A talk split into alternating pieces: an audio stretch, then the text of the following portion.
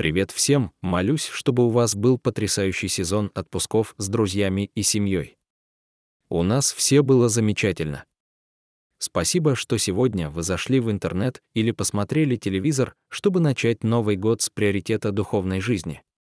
Я просто хочу похвалить вас за это, и я верю, что Бог оценит это. Я не знаю, какой у вас опыт общения с религией. Для кого-то из вас в детстве Бог казался сердитым завучем в школе, который наказывает за несоблюдение правил, а может быть, он был похож на далекого и незаинтересованного отца, который никогда не был рядом, когда вы в нем нуждались. Но близкий, любящий, интимный Бог, о котором вы слышите, это не было вашим опытом. Точка, но что, если это изменится в 2024 году? Что, если этот год станет годом приближения к Богу, хождения с Богом, соприкосновения с Божьими целями и планами на вашу жизнь? Это возможно. Поэтому сегодня я хочу рассказать о том, что нужно для того, чтобы приблизиться к Богу. Я думаю, что это глубокое желание всех наших сердец.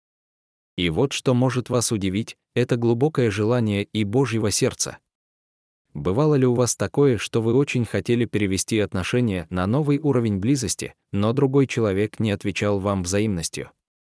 Например, вы встречаете парня или девушку своей мечты, вы думаете, что эти отношения действительно могут перерасти в нечто большее, вы готовы заглянуть в них чуть глубже. Но они сопротивляются и не хотят идти навстречу. Они вежливы и уважительны, но предпочитают держаться на расстоянии. Может быть, вы родитель, и поскольку ваши дети становятся старше и самостоятельнее, вы хотели бы, чтобы между ними установилась тесная связь, как это было раньше. Вы не хотите довольствоваться лишь текстовыми сообщениями, вы жаждете общения, но как бы вы ни старались, они просто не пустят вас к себе. А может быть, все наоборот, вы хотели бы пообщаться со своими родителями. Может быть, ваши родители в разводе, и вы выросли с мамой и не знаете своего отца, или наоборот, и вы видите других детей, у которых потрясающие отношения с родителями, им так комфортно вместе, они смеются и наслаждаются друг другом, и вы хотели бы иметь настоящие подлинные отношения со своим родителем, но когда вы вместе, это просто сковано и неловко. Вы хотите, чтобы они были близки, но они не знают, как это сделать. Все вежливы и учтивы друг с другом, но в то же время все немного отстранены. Вот сложный вопрос, возможно, это ваш брак. Раньше вы были близки, общались, у вас было много общего, но с годами другой партнер просто отстранился. Они сердечны, но они отдалились. И это так расстраивает. Вы пытаетесь сделать все, чтобы вернуться к той близости, но они просто не хотят этого делать. А теперь есть понимание, я не буду тебя беспокоить, если ты не будешь беспокоить меня вы стали больше похожи на соседей по комнате. Это расстраивает, когда ты ничего не можешь сделать, чтобы заставить кого-то быть ближе к тебе. Итак, какое отношение все это имеет к Богу и вашим отношениям с Ним? Некоторые из вас так к Нему относятся, вы думаете, что я пробовал все эти религиозные штучки, был период в моей жизни, когда я прислонился к Нему, но Бог не выглядел заинтересованным. Сегодня, стоя здесь, на пороге 2024 года, я хочу сказать вам, что это возможно. Я хочу рассказать о четырех истинах о том, как приблизиться к Богу. Вот первая истина Бог хочет, чтобы вы были близки к Нему. Иеремия 24, 7, когда Бог впервые создал людей, Он не просто создал их, а потом ушел. Нет, после того, как Он вдохнул жизнь в Адама и Еву, мы видим, как они день за днем гуляют вместе в саду. Он хочет, чтобы мы были близки к Нему. Когда мы употребляем слово «близкий», оно может использоваться как пространственное слово. Если я нахожусь рядом с кем-то, это может означать близость, и я нахожусь на расстоянии двух футов, а не сто футов. Но, конечно, близость, о которой мы говорим, не пространственная, а реляционная. Мы все знаем, каково это — сидеть рядом с человеком, с которым мы чувствуем себя далекими, и в то же время мы можем чувствовать себя близкими с человеком, находящимся за 4000 миль от нас Бог хочет, чтобы вы были близки к Нему в родственном отношении. Несмотря на это желание, многие из вас стали держаться от Него на расстоянии. все происходит уважительно и вежливо, но это просто дистанцирование. Я не буду беспокоить тебя, Бог, если ты не будешь беспокоить меня. Но сердце Бога не таково. Вот какую картину рисует Библия о Боге. Он любящий отец, который, несмотря на все, что его блудный сын сделал, чтобы испортить отношения, ждет и ждет, а затем, наконец, преследует своего сына, как только видит, что тот хочет вернуться домой. Он любящий пастырь, который заботится о своих овцах даже после того, как они заблудились и попали во всевозможные неприятности, склонность к блужданию разбивает его сердце, но он все равно идет за ними и заботится о них. Бог не ищет случайных или далеких отношений. Он не ищет, чтобы вы заглядывали к нему раз или два в год. Он желает, чтобы вы ходили рядом с ним не только каждую неделю, но и каждый день. Та дистанция, которую вы чувствуете, не случайно, а она является следствием греха. Волевого решения уйти от Бога. Поэтому на протяжении всей Библии мы видим, как Бог снова и снова пытается преодолеть разрыв, преодолеть расстояние, созданное грехом человека, и одним из инструментов, которые использует Бог, являются так называемые заветы. Он заключает завет с Адамом, затем с Авраамом, а потом с Давидом. Это просто соглашения, похожие на свадебные обеты, которые определяют, на что каждая сторона согласна в отношениях. Бог руководствуется не правилами, ему не нужна кучка последователей правил, он руководствуется близостью, он хочет, чтобы мы были близки. В ветхозаветной книге Иеремии, глава 24, Бог описывает завет, который положит конец всем другим заветам, он называется Новый Завет, тот, который доступен нам прямо сейчас, и в нем вы можете увидеть сердце Бога, стремящегося к близости со своим народом. Иеремия 24, Семь я дам им сердце познать, что я Господь, и будут они моим народом, и я буду их Богом, ибо они возвратятся ко мне всем сердцем своим. Вы слышите здесь близость? Желание Бога быть рядом. Он дает нам новое сердце. Зачем? Чтобы мы в глубине души знали, что Он — наш Бог, а мы — Его народ. Он говорит, это нормально, что вы проявляете уважение, и я ценю вежливость, но когда дело доходит до наших отношений, Бог ищет не простого отношения, Он ищет близости. Вот вторая истина. Вы саботируете близость с Богом, прячась хотя Божье желание, быть рядом, многие предпочитают держаться на расстоянии. Люди прячутся по-разному, но эта поза прятаться также восходит к самому началу вещей мы должны вернуться туда, чтобы увидеть изначальные намерения Бога и то, как все это было испорчено. Пролистайте свою Библию назад, к самому началу, к первой книге Бытие 3. Бог создал Адама. Иногда люди представляют себе это так, будто Адам жил в саду, а Бог далеко-далеко, на небесах. Но это было не так. Бог был с Адамом в саду. Они все делали вместе. Что бы ни делал Адам, он делал это вместе с Богом, то есть до тех пор, пока не вошел грех. И вы видите великую трагедию греха. После грехопадения Бог приходит в сад, чтобы погулять с Адамом, как он делал это каждый день. Только на этот раз, когда Бог приходит, Адама там нет. Посмотрите на Бытие 3, 8. «И услышали они шум Господа Бога, ходящего по саду в прохладе дня, и укрылись муж и жена его от лица Господа Бога между деревьями сада. Но Господь Бог возвал к человеку и сказал ему, «Где ты?» И он сказал, «Я услышал шум от тебя в саду и убоялся, потому что я наг, и скрылся. Я боялся тебя и спрятался от тебя. То, что когда-то было близким, теперь стало далеким. Бог создал вас, чтобы вы были близки, но некоторые из вас не испытали этого, потому что прячутся. Даллас Уиллард пишет о маленькой девочке, двух с половиной лет Марисе, которая с удовольствием поливала цветы на заднем дворе вместе с бабушкой. Как вдруг она обнаружила грязь, вылив воду на небольшой участок грязи. Нана сказала ей, что нельзя лить воду на грязь, потому что от этого будет грязь, а грязь — это беспорядок. Как вы думаете, это остановило маленькую Марису от создания грязи? Нет. Мариса почувствовала глубокое призвание делать грязь в своей жизни, и она наносила грязь повсюду. Она налила ее в маленькую ванночку с водой и назвала ее теплым шоколадом. Нана, которая читала, сидя в кресле и отвернувшись от всего этого действа, вскоре обнаружила, что происходит, и убрала грязь. Затем она вернулась к чтению, но теперь повернула кресло так, чтобы все время находиться лицом к Мариссе. Маленькая девочка вскоре возобновила процесс изготовления теплого шоколада, ласково говоря бабушке, «Не смотри на меня, бабушка». «Не смотри на меня», и трижды повторяла, «Не смотри на меня, бабушка, хорошо». Затем Уиллард пишет следующее. Это такая глубокая правда.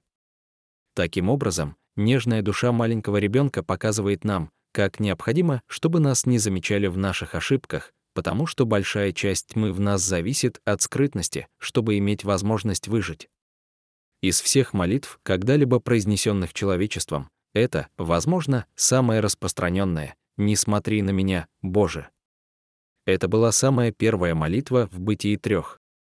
Бог приближается, и Адам, спрятавшись, говорит «Не смотри на меня, Боже». Некоторые из вас беззвучно читали эту молитву на протяжении многих лет, а некоторые и сейчас читают. «Не смотри на меня, Боже». Я прячусь. Люди прячутся по-разному. Иногда мы прячемся на своей работе, погружаемся в карьеру, чтобы не думать о том, к чему нас может призвать Бог. Иногда мы прячемся в своих семьях, становимся настолько занятыми хорошими делами, что можем оправдать то, что держим Бога на расстоянии вытянутой руки. Мы прячемся в своем досуге, увлекаемся каким-то хобби или проводим все свободное время, поглощая средства массовой информации или социальные сети, чтобы построить коробку вокруг своей души и попытаться не пустить туда Бога. Один из самых обманчивых способов, с помощью которого люди прячутся, это религия. Это когда вы превращаете фактические отношения с Богом в формулу.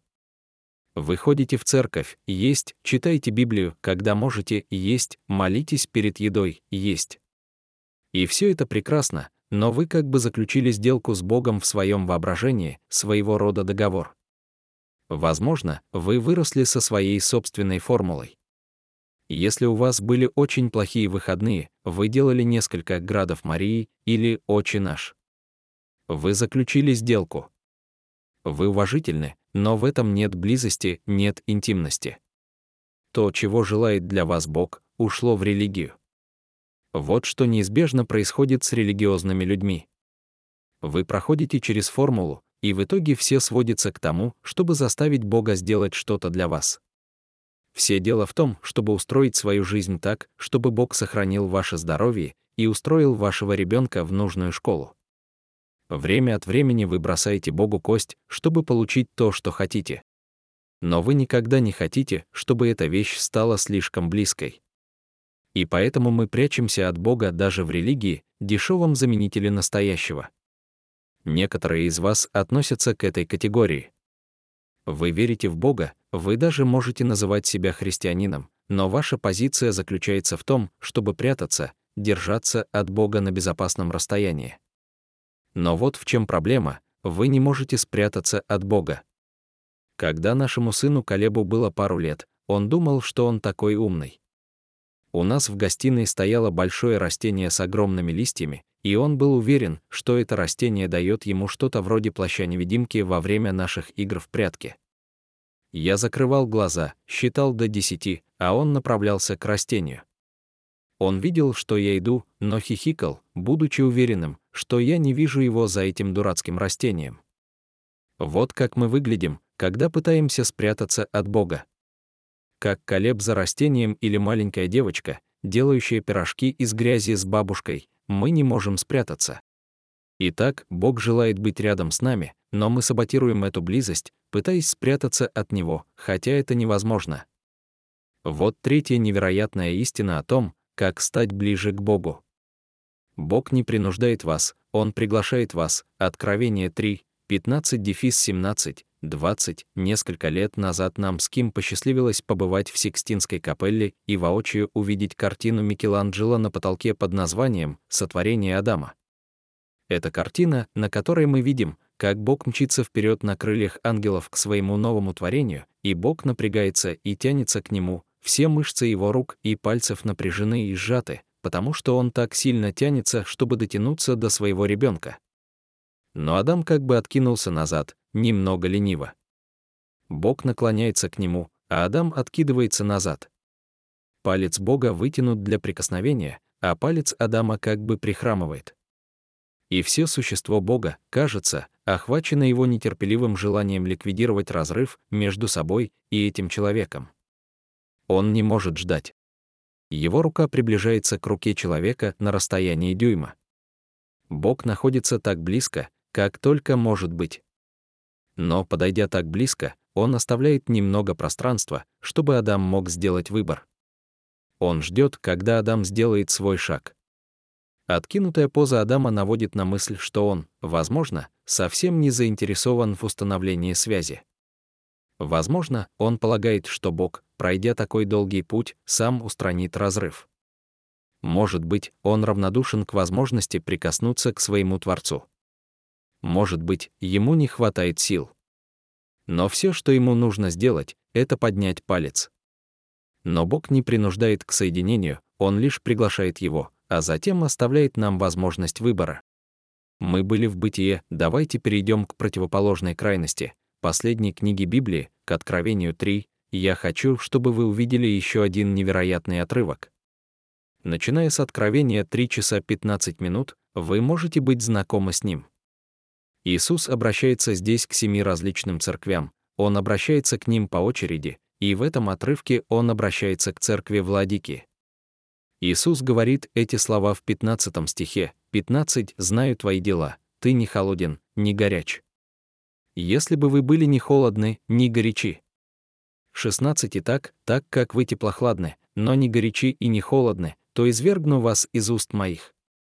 Он говорит, мне так не нравится то, что вы делаете, что я готов просто покончить с вами. Это церковные люди, помните, он говорит, я хочу, чтобы вы были преданы, я хочу, чтобы вы были полезны, но вы тепловаты. Теплая вода не слишком полезна, не так ли? Горячая вода полезна. Холодная вода полезна. Тепловатая не очень. Он продолжает в 17 стихе, «Ибо вы говорите, я богат, преуспеваю и ни в чем не имею нужды». Бог говорит, вы думаете, что раз у вас все хорошо, то и у нас все хорошо. Но все не так хорошо, как ты думаешь. Не понимая, что ты убог, жалок, нищ, слеп и наг. Теперь посмотрите вниз на стих 20, если вы выросли в церкви, вы уже слышали это раньше. 20 вот, это означает «вот я, посмотрите на меня, вот». Эй вы, церковные люди, которые бегают вокруг и делают все свои дела. Эй, вы, называющие себя христианами, но погрузившиеся в работу, или семью, или развлечения. Узрите. Я здесь. И послушайте, как это выглядит. Я стою у двери и стучу. Вы можете спросить, для чего Бог стучится? Он Бог, и Он стучится в двери сердец этих людей. Почему бы ему просто не ворваться внутрь? Он полон силы, он полон славы и величия, Разве не ниже его достоинства стоять за дверью, стучать и ждать, пока кто-то откроет? Этот отрывок привел к тому, что во многих церквях появилось множество картин с изображением кавказского Иисуса с развивающимися волосами, но, несмотря на это, он дает нам очень важное представление о природе библейского Бога. Тот, кто приглашает нас называть его Отцом, тот, кто хочет идти с нами бок о бок и рука об руку через всю эту жизнь, этот самый Бог говорит, даже при всей моей власти, при всей моей мощи и силе, при всем моем великолепии есть одна вещь, которую я не сделаю. Я могу заставить вас бояться меня, могу заставить вас повиноваться мне, но я не заставлю вас любить меня. Это то, чего он желает больше всего, но не будет заставлять нас. Кажется, он оставляет этот маленький промежуток между своим пальцем и нашим, чтобы мы сами выбирали. Он не заставляет нас быть рядом. Он стоит и стучит, приглашая нас открыть дверь. И послушайте, не создайте неправильного впечатления, я не говорю, что бедный Иисус, посмотрите на него, холодный и голодный, неужели вы не впустите его? Нет, поверьте мне, он прекрасно обойдется без вас или меня. Дело в том, что он протягивает приглашение, он говорит, что теперь ваш ход. Но вот в чем дело. Если вы не выбираете близость с Богом, если вы решили продолжать отношения за дверью, знаете, как называется тот человек за дверью, которого вы не пускаете? Незнакомец. Если стучится друг или член семьи, вы впускаете его. Тот, кого вы оставляете за дверью, чужак. И когда вы становитесь чужим для Иисуса, это означает, что вы также станете чужим для Его путей. И когда жизнь складывается не так, как вы думаете, вы будете злиться и винить Бога. Потому что если Бог действительно существует, то Он должен был, но не сделал этого. И Бог говорит, «О чем ты говоришь? Ты даже не знаешь меня, откуда тебе знать, что я должен был сделать? Ты чужой на Его путях, вы также станете чужим для его воли. Вы будете принимать очень плохие решения, а потом, когда у вас что-то не заладится в отношениях или в финансовом плане, вы скажете, «Боже, почему ты не позаботился обо мне?» Бог отвечает, «Но ты не знаешь меня. Если бы ты знал меня, ты бы так не поступил, ты бы так не сказал, ты бы так не подписал. Но ты даже не знаешь меня, так что не вини меня». Но это самое страшное мы не только становимся чужими для Божьих путей и Божьей воли, мы становимся чужими для Божьей любви. А когда мы не знаем Божьей любви, вот как мы воспринимаем Бога. Мы думаем, что Он просто хочет, чтобы я все исполнял. Что Он там, наверху, все проверяет. Единственная причина, по которой вы можете думать, что Бог там, наверху, ставит золотые звезды или помарки, это если вы не знакомы с Божьей любовью потому что именно так и строятся любовные отношения. Бог не хочет, чтобы вы были чужими для Его любви. Он хочет, чтобы вы были близки. Но если Он не заставляет нас быть близкими, как мы можем ощутить близость с Ним? Вот четвертая истина на сегодня. Вы можете быть близки к Богу, приближаясь к Нему, просто пролистайте несколько страниц назад от Откровения, назад к центру вашей Библии, к книге Иакова. Вы пройдете трех Иоанна, два Петра, а затем перейдете к Иакову. Если вы дойдете до евреев, вы зашли слишком далеко. Посмотрите на Иакова 4, 8, там говорится очень просто «приблизьтесь к Богу, и Он приблизится к вам». Хорошая фраза для заучивания. Как в Сикстинской капелле, Бог проделал всю тяжелую работу, чтобы быть ближе к вам, но он оставляет это небольшое пространство для вас, чтобы вы приблизились. Чтобы проявить инициативу и вернуться к нему. Приближение подразумевает принятие решения сделать шаг к нему с верой. Этот шаг веры активирует ваши отношения с Богом. Как и в любых других отношениях, в отношениях с Богом нужно просто сделать следующий правильный шаг — приблизиться. Я хочу прочитать вам несколько отрывков об этом. В Евреям 4.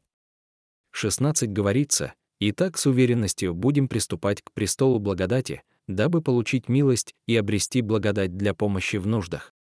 А в Евреям 7. 25 говорится, «Он может спасти до конца тех, которые через Него приближаются к Богу, потому что Он всегда жив, чтобы ходатайствовать за них». Евреям 11. 6. А без веры угодить Ему невозможно, Ибо всякий, кто хочет приблизиться к Богу, должен верить, что Он существует и что Он вознаграждает ищущих Его. Что значит приблизиться? Одна из распространенных ошибок — думать, что близость к Богу может быть достигнута простым накоплением дополнительной информации. Поверьте, я большой любитель учиться и приобретать богословские знания, но я также знаю, что на этом нельзя останавливаться. Мы все знаем парня, который знает Библию лучше всех в комнате и при этом является самым большим придурком в комнате. Информации самой по себе недостаточно. Также недостаточно просто создать правильную обстановку. Создать правильное настроение, чтобы Бог проявился, послушать нужный подкаст, посетить нужный ретрит, зажечь свечи и включить музыку для поклонения. Все это хорошо, но само по себе недостаточно. Так как же выглядит приближение к Богу? Я думаю, что приближение к Богу — это сочетание времени и доверия. Это составляющие близости в любых отношениях. Вам нужно время вместе, и вам нужно доверие. Время, без спешки, без сценария, время, когда вы узнаете, кто он и какой он. Что мы делаем с этим временем? Есть несколько древних духовных практик, проверенных поколениями, которые помогут вам. Молитва, чтение, уединение и служение. Все это требует времени. Но они также укрепляют доверие. И вопрос не только в том, доверяете ли вы Богу, но и в том, может ли Он доверять вам, когда есть близость, два человека говорят, я собираюсь доверять тебе настолько, чтобы отложить свои собственные интересы, свои планы, свое продвижение ради тебя. Это огромный шаг — отдать себя. Но когда два человека делают это друг для друга, отношения становятся очень близкими очень быстро. Вот в чем дело, Бог уже сделал первый шаг в этом направлении. Он сказал, «Я отложу в сторону свой комфорт, свою славу, свое продвижение я сойду в нищету и умру жестокой смертью за тебя, как первый шаг капитуляции. Я отказываюсь от всего этого, чтобы мы могли быть близки, и теперь это твой шаг. Сделаешь ли ты шаг навстречу мне, достаточно ли ты доверяешь мне, чтобы приблизиться? Знаете, чего я хочу от своих детей? Я не хочу, чтобы они использовали меня. Я не хочу, чтобы они играли со мной или использовали меня в качестве своего личного PayPal. Я не хочу, чтобы они приходили ко мне только тогда, когда им что-то от меня нужно. Знаете, что меня зажигает? Когда один из них говорит, «Эй, пап, можно с тобой кое о чем поговорить?» Это самое лучшее. Или когда они были маленькими и просто сидели у меня на коленях, даже не говоря ничего. Или говорили, «Пап, ты можешь немного полежать со мной, чтобы я мог уснуть?» Или позже, «Эй, пап, у меня тут такая история с одним из моих друзей, как ты думаешь, что мне делать?» А боже, разве есть что-то лучше этого? Почему это так радует нас, как родителей? Потому что дело не в том, что они могут получить, а в том, чтобы быть рядом. Помните текст из Откровения трех, вот чем он заканчивается. «Вот, я стою у двери и стучу. Если кто услышит мой голос и откроет дверь, я сделаю так, что ты будешь чувствовать себя глупо из-за того, что заставил меня так долго стоять на холоде. Или я отниму у вас все, что вам нравится, и отправлю вас миссионером в какое-нибудь место, о котором вы никогда не слышали. Вот чего боятся некоторые из вас. Но он говорит не об этом. Он говорит, я войду к нему и буду есть с ним, и он со мной. Я буду рядом. Речь больше не будет идти о ритуалах. Дело не в том, чтобы заработать очки и золотые звезды, а в том, что мы с вами будем вместе есть. Обещание здесь — это то, что называется застольным общением. Мы будем есть вместе. Интересно, что Иисус чаще всего подвергался критике со стороны религиозных лидеров за то, с кем он ел. Он ел с самыми отъявленными грешниками. Теперь понятно, почему он предложил прийти и поесть с вами и со мной. Это было скандально, потому что, когда вы едите с кем-то, вы демонстрируете свою волевую связь с ним, связь, общение за столом было культурным заявлением о том, кто ваш народ. К какому племени вы принадлежите? Иисус говорит, «Я стучусь, пригласи меня в свою жизнь на более глубоком уровне, и мы будем есть вместе, вы будете моим народом». Итак, Он стучится, а затем передает дело в ваш суд. Вот о чем я хочу напомнить вам сегодня. Это возможно — быть близким с Богом. У вас есть возможность сделать Бога приоритетом в своей жизни.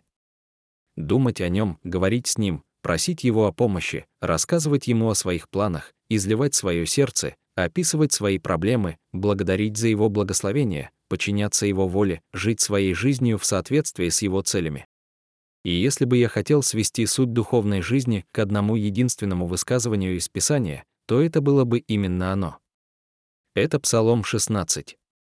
8. В нем говорится, «Я поставил Господа всегда пред собою».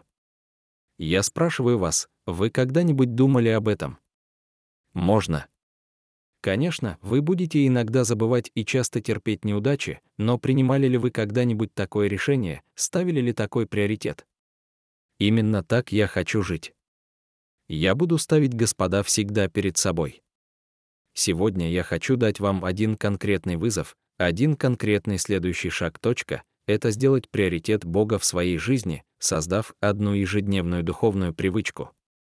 Заметьте, я даже не указываю, что это за привычка. Может быть, это каждый день садиться в кресло и использовать план чтения на сайте hoisegrace.com/read или один из наших планов чтения Библии в церкви, благодать, YouVersion. Может быть, это привычка размышлять о молитве перед сном каждый вечер. Может быть, ведение дневника благодарности каждое утро, где вы благодарите Бога за различные благословения в вашей жизни. Может быть, это поиск наставника, который каждый день будет писать вам короткие СМС с ободрением, или служение, в котором вы будете служить, может быть, это прослушивание музыки поклонения или духовного подкаста по дороге на работу каждое утро. Я знаю только, что Джеймс Клир в своей мощной книге «Атомные привычки» говорит, что вы не поднимаетесь до уровня своих целей, вы опускаетесь до уровня своих систем. И если у вас нет системы, способствующей формированию позитивных ежедневных привычек, ваша жизнь начнет блуждать. А когда вы внедряете эту позитивную практику, эту ежедневную привычку, то каждый раз, когда вы ее выполняете, вы голосуете за то, каким человеком вы хотите быть. И это дает вам возможность делать то, чего мы все хотим больше всего в этой жизни — быть ближе к Богу. Это возможно, ставьте Господа всегда перед собой приблизьтесь к Нему, и Он приблизится к вам. Счастливого 2024 года! Я люблю вас, ребята!